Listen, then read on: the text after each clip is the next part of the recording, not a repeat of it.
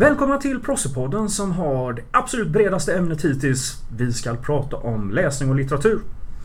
Men vi är väl förberedda för det för att vem har vi här om inte Procivitas mest lästa personer? Roger Am, välkommen! Tack så mycket! Och bredvid Roger har vi, surprise, My Zetterman. Tack så mycket! Yes. Eh, läsning i skolan, vare sig vi pratar om grundskolan eller gymnasiet eller universitetet, det är ju ett ämne i förändring. Om vi tillsammans här ser på vad är det som egentligen har hänt och påverkat läsning eh, om vi säger de senaste 5, 10, 20 åren? En av de saker som har påverkat läsningen under de senaste åren är ju, är ju framförallt den digitala läsningen. Ja men det sker ju i mycket större utsträckning att vi läser på, på plattor, på datorn än att vi faktiskt läser tryckta texter. Det är en av de stora förändringarna. Ja. Och jag, vid sidan utav den vill jag också lägga lite det, det som är utbudet. Att du kan läsa texter från alla möjliga olika kulturer och eh, författare tillgängliga på ett helt annat sätt. Jag vet ju när man själv växte upp så var det liksom de här Wahlströms ungdomsböcker var liksom det som fanns på hyllan. Det gjorde att väldigt många läste samma sak. Och det är betydligt bredare idag. Mm, men många läste samma sak. Men jag tror också att det fanns egentligen, om man ska säga något positivt, ett större glapp mellan skolvärlden och eh, den privata läsarsfären. Mm. Om du säger B. Wahlströms ungdomsböcker så var inte det okej okay att läsa i skolan. Samma sak med fantasy och science fiction. Men nu för tiden så har vi liksom större tolerans inom citationstecken för eh, vad man tidigare skulle kalla för skräplitteratur. Mm. Eh, det har ju dock också gjort att kanske andra böcker, klassiker, inte läses i skolan på samma sätt som ja. förr. Så vad säger ni här? Vi är svensklärare allihop. Är det här positivt eller negativt? Jag tror att det är, att det är varken eller eller både och. Ja, okay. Nästa riksdagsman för Centerpartiet, Roger Alm. Det är, är, positivt på det viset att, att vi har, precis som vi pratar om här, ett, ett mycket större utbud. Eh, å andra sidan så finns det Eh, ja, men någonting negativt är att, att om vi sett över, sett över hela skolvärlden inte har någonting som vi, som vi kan sådär enas om. Eh, och vi har inte i samma utsträckning några gemensamma referenser. Det handlar också lite grann om hur långt man kommer med läsningen. Om man sitter, som jag har sett sen på Facebook, att, att andra svensklärare eh, kanske arbetar med litteratur som jag tycker, för de kurserna, Svenska 3 exempel, är för enkel. Då når man heller aldrig, man blir inte visad den skatt av litteratur som vi som litteraturvetare känner till. Mm. Det kan bli problematiskt. Eh, det kom en forskningsrapport häromdagen som hade jämfört svenska elever och franska elever när de fick analysera samma text. Och man såg då att svenska elever i hög utsträckning diskuterade känslorna de fick för texten. Eh, medan franska elever diskuterade stil och eh, hur texten var skriven. Och båda kompetenserna behövs. Men har man inte båda utan bara den ena så är man en sämre läsare. Och där kanske vi behöver bli bättre som mm. skola. Den är tuff. Just det där med eh, syntesen däremellan. Det, det där tror jag också är, är en av de stora bristerna i, i läsundervisning överhuvudtaget. Att vi fokuserar alldeles för lite. För vi kan, vi kan läsa olika typer av litteratur. Men vi behöver ha analysverktygen för, för lite mer avancerad läsning, precis som du säger. Och titta mm. på, på mm. stilistik snarare än, än själva berättelsen och vad den ger oss känslomässigt. Mm. Vad jag känner är, som man tappar lite här, är, det är lite nästan den här den rent fysiska eh, uthålligheten när det gäller läsande. Att är det någonting som är mer än 20 sidor så börjar folk liksom nästan se det som en utmaning. Så att om jag skulle jämföra elever nu kanske med sånt man haft tidigare. Så eh, de läser kanske inte i mängd lika mycket. Sen är ofta analyserna bredare och kanske kopplade till mm. andra saker än vad man kanske har förväntat sig. Mer så här think outside the box och kopplat till andra upplevelser. Men att eh, bara tappa det här med eh, förmågan att läsa långa texter och gå in i dem. Ja men det är inte heller bara långa. Jag tycker att första frågan man får om man mm. presenterar en bok är Är den tjock? och är den över 500 sidor då går den bort. Men jag upplever att de svåraste böckerna jag har läst eh, har varit korta. Mm. Alltså att som lärare kunna förmedla att det handlar inte bara om mängden sidor du ska igenom. Det handlar också om språket och stilen. Eh, och Mörkrets hjärta tycker jag är både en tråkig bok och en jättesvår bok. Och den är kanske 150 sidor lång. Medan en, en Twilight-bok eller Cirkeln kan läsa på en dag och där pratar vi 600 sidor. Eh, det upplever jag att eleverna inte förstår. Mm. Det är, det är en utmaning när man tänker så här. Vi har ju allihop här mängder med exempel på bra litteratur som man skulle vilja förmedla. Men just att bra litteratur är så olika var man befinner sig. Men bästa litteraturen som jag upplevt när jag var liksom 12 år gammal var ju Biggles flyger västerut. Och jag känner inte riktigt så längre. Och det är det här med att när ska man läsa liksom litteratur i olika åldrar? Jag är inne lite på det som du är, säger där med att hellre att det är lite för svårt än lite för lätt. Lite för avancerat än lite för eh, okomplicerat. Ja, alltså jag är, inte, eh, jag är lite kluven där. Å ena sidan så kan jag tycka att man kan visa på eh, det mänskliga djupet även i simpel text. Till exempel 50 Shades. Eh, där kan man diskutera väldigt mycket om eh, hur vi uppfattar eh, den här sagan och att bli räddad som kvinna, att rädda en man genom sin kärlek och så vidare. Och, och göra feministiska analyser till exempel. Det finns ett stort djup som inte egentligen har med texten att göra utan som har med, med analysarbetet att göra. Samtidigt så tycker jag ju såklart också att man ska, för att använda ett pedagogiskt uttryck, dra eleverna i håret. Eh, och, och, dra upp dem. För att vi, om man aldrig har sett Mona Lisa så kan man inte måla Mona Lisa och man kommer inte uppskatta Mona Lisa om man bara tittar på serietidningar. Man måste få både och. Mm. Ja men det handlar ju i stor utsträckning om vad vi gör med texten. Mm. Precis som ni säger så kan vi ju också läsa ja, men om vi gör den här skillnaden mellan den seriösa litteraturen och underhållningslitteraturen. Vi kan läsa båda. Men det viktiga är vad vi, vad vi gör med den. Mm. För det är ju verkligen så att vi känner ju allihop det här att vi, vi, har, vi har gjort den resan, gjort den upplevelsen att det finns otroligt mycket. Vad du än skriver. Du behöver inte ens vara liksom att det här med att du skriver liksom upplever skönlitteratur. Utan även när du skriver facktexter, prosa eller vad det än är. Att du har litteratur där du har sett liksom kompakta Hemingway-texter liksom, eller lösa upplösta äh, Rimbaud-poem eller vad det nu än är. Så har det hjälpt en när man skapar oavsett vilken typ av text det är. Och jag tror liksom det att vi vill verkligen kunna förmedla det här men det är ett jättejobb. Vi tar lite exempel med det här. Lite lästips till lyssnande äldre och yngre här. Vad är riktigt bra böcker att läsa? som, som ung? Mm. Jag tycker nog, och det tycker nog alla svensklärare överhuvudtaget, att Donna Tarts Den hemliga historien, den ska man läsa när man är 19. Tycker man inte om den då, då kommer man nog aldrig tycka om den. Men tycker man om den då så tycker man väldigt mycket om den. Mm. Jag brukar säga att eh, vill man bejaka sitt svårmod i tonåren så kan man titta på Per Lagerkvist. Mm. Tycker man att saker och ting är jobbiga i livet så efter man har läst vare sig liksom hans eh, noveller eller hans dikter. Det är inte så illa ändå. han fick i sig Nobelpriset så han ja. blev väl glad vem, någon gång. Vem, vem någon gång blev han glad, ja. Och på tal om att bejaka sitt svårmod så, så, så tycker jag att man som gymnasieelev vid något tillfälle ska ge sig på Frans Kafka. Mm. För att där har vi en man med svårmod. Någon måste ha förtalat Josef K. Exakt. Mm. Eh, väldigt dystra men samtidigt väldigt humoristiskt. Ja.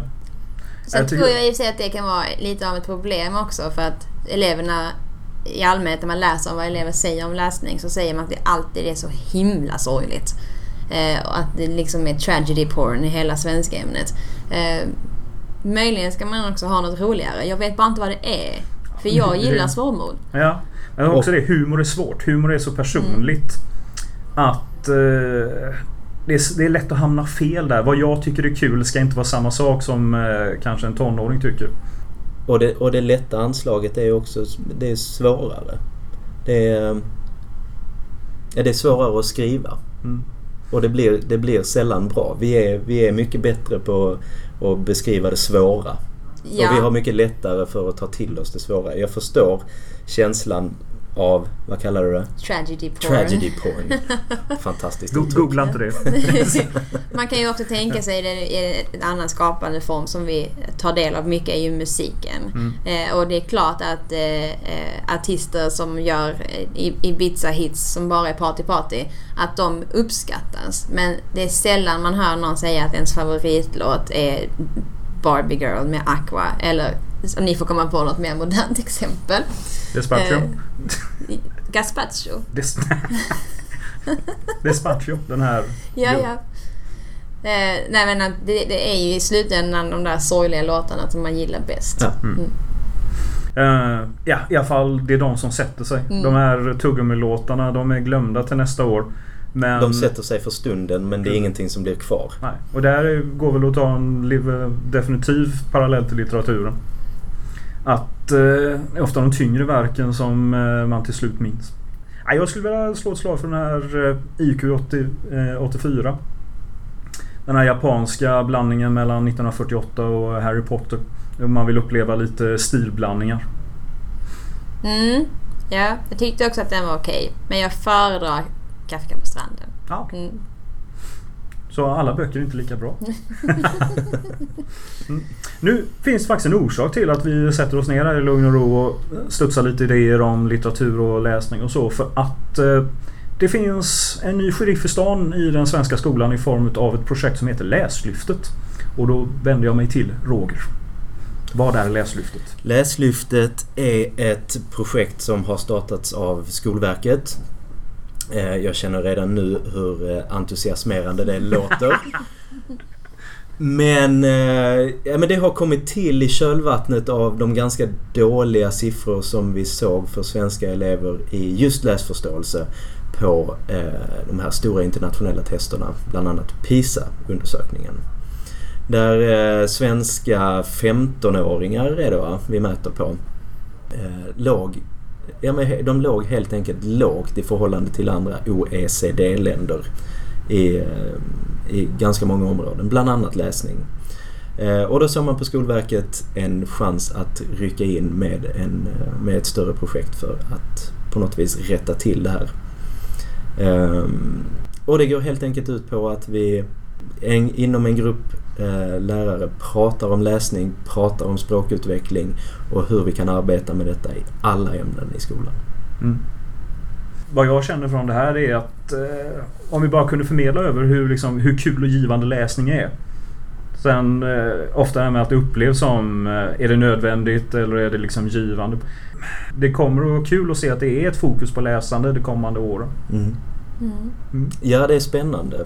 Eh, och, vi, och vi pratar ju, när vi har pratat om litteraturen här så har vi pratat om våra favoritböcker och vad, vad man ska ha läst och eh, vad vi tycker om att läsa.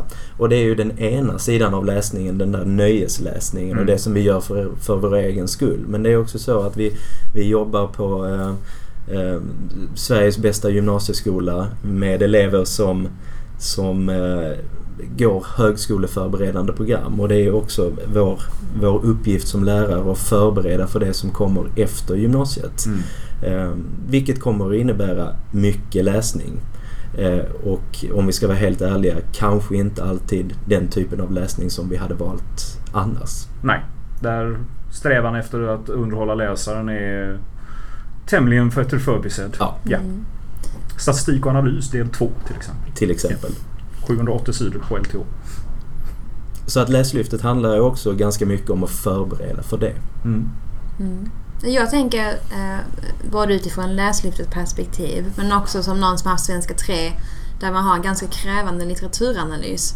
Eh, det ofta elever som tycker att det är den svåraste uppgiften på gymnasiet eller en av de svåraste uppgifterna. Och de som gör det lite slarvigt tycker att den är tråkig. De som verkligen arbetar och, och sliter och gör jobbet helt själva de tycker ofta i slutändan att det var en av de mest lärorika uppgifterna och blir kanske också sen då aktiva läsare. Så som det jag har fått från gamla elever som inte längre behöver fjäska för sina betyg. Det är ett, jag blev jätterädd när jag kom till universitetet och såg hur mycket jag skulle läsa. Jag var inte beredd, jag var inte redo och det var jättesvårt. Allt annat var jag förberedd på. Två, jag har upptäckt att det är roligt att läsa om man läser saker som får en att tänka efter lite grann. Mm.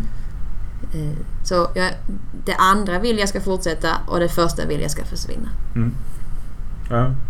Och det är också så att om man tittar även internationellt sett så eh, vi har någonting vi måste motarbeta lite i Sverige eller att jobba med. Det är att vi ofta väldigt specialiserar våra utbildningar. Du kan inte läsa till exempel en ingenjörsutbildning i England, Tyskland eller Spanien utan att ha en viss mängd med alltså humaniora, litteratur och annat. Det vet jag man pratar med civilingenjörer som börjar utomlands hur de ofta känner liksom att de är begränsade. Att de i vuxen ålder inser att eh, det, det finns en brist här. Det finns liksom en, en grundlighet i det som är liksom ens kunskap och en bildning som man gärna skulle vilja ha liksom rättat till. Eller då varit arbetat med. Så att eh, det finns exempel att jämföra med som visar på att eh, läsning borde in mycket mer. Mm. Mm. Ja men det där är ju också den andra sidan av svensk ämnet. Eh, kanske framförallt men också såklart andra delar av eller andra ämnen som, som vi läser i skolan. Just bildningsaspekten. Mm. Ehm, en del saker så att säga ska man känna till. Eh, dels för att skapa en, eh, en gemensam, eller framförallt för att skapa en gemensam referens. Mm. Mm. Min upplevelse själv när jag började läsa litteraturvetenskap på universitetet, när jag var 19, det var att världen förändrades. Att jag fick en bildning och en förståelse och det gjorde att jag förstod saker som jag inte hade förstått. Och det var inte bara eh, saker om konst och kultur och litteratur, även om den förståelsen växte explosionsartat. Utan det var andra skeenden också och allting blev lite mer spännande. Mm. För att jag fick förmågan att analysera och förmågan att liksom stå på andras berättelser. Det var ett väldigt viktigt uppvaknande för mig, även fast jag alltid hade läst böcker. Mm. Ja, jag känner igen det där och just även böckerna som man inte tyckte var bra, att det ändå var värt att läsa dem. Man inser då att eh, varför är det att det här inte på något, inte kanske tilltalar mig? Vad är det i språk, stil och innehåll som är engagerande eller inte engagerande? Men att man ändå inser att det finns andra människor som tycker om och älskar den här typen av litteratur. Att man börjar förstå här, allt från liksom sitt eget till andras liksom sinne och psyke utifrån det som läses och skrivs. Så att eh, till och, med, Mm. till och med litteratur som man hatade, eller ja, Sara Lidman. Eh, har det ändå haft en, liksom en, eh, en, en bra, en, har man ändå haft en bra användning utav. Ja, Mm. absolut. Jag tror vi börjar närma oss slutet där. Jag vet inte om ni vill avsluta med något, eh, någon snabb lästips eller kloka ord om läsning. Mitt klokaste ord är nog alltid man kan verkligen göra saker i text som man inte kan göra på film. Eh, och det är därför American Psycho är en av de viktigaste böckerna. Mm. Men triggervarning på det. Ja. Ganska rejäl triggervarning på, på American Psycho. Framförallt i bokformen. Ja. Mm. Mitt viktigaste tips är, om läsning handlar, handlar snarare om att skapa sig tiden. Mm. Att skapa en, en läsvana. Både en skönlitterär läsvana och en facklitterär läsvana. Mm. Mm. Oavsett Eh, jag kan ha åsikter om, om böcker och, och efter, att ha, efter sju års litteraturstudier på universitetet och, och 15 års undervisning om litteratur så kan jag givetvis ha, jag har mina ganska starka åsikter om litteratur. Men det viktigaste är ändå att man läser. Mm. Jag skulle nog vilja säga en annan sak också. Eh, som ung människa och som människa i allmänhet så är man konstant besatt av vad som är normalt. Eh, jag har nästan aldrig upplevt det.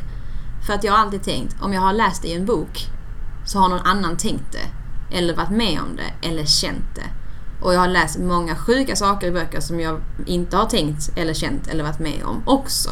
Och det har gett mig en säkerhet i att jag är inte ensam i världen vad jag än tänker, känner eller är med om. Mm. Det ger en trygghet. Mm. Det är okej. Mm. Du Det är okej. Det är okej. Och med den tanken om att vi alla är okej så känns det okej att sluta där. Vi tackar Roger, vi tackar My. Tack! Ha det Tack.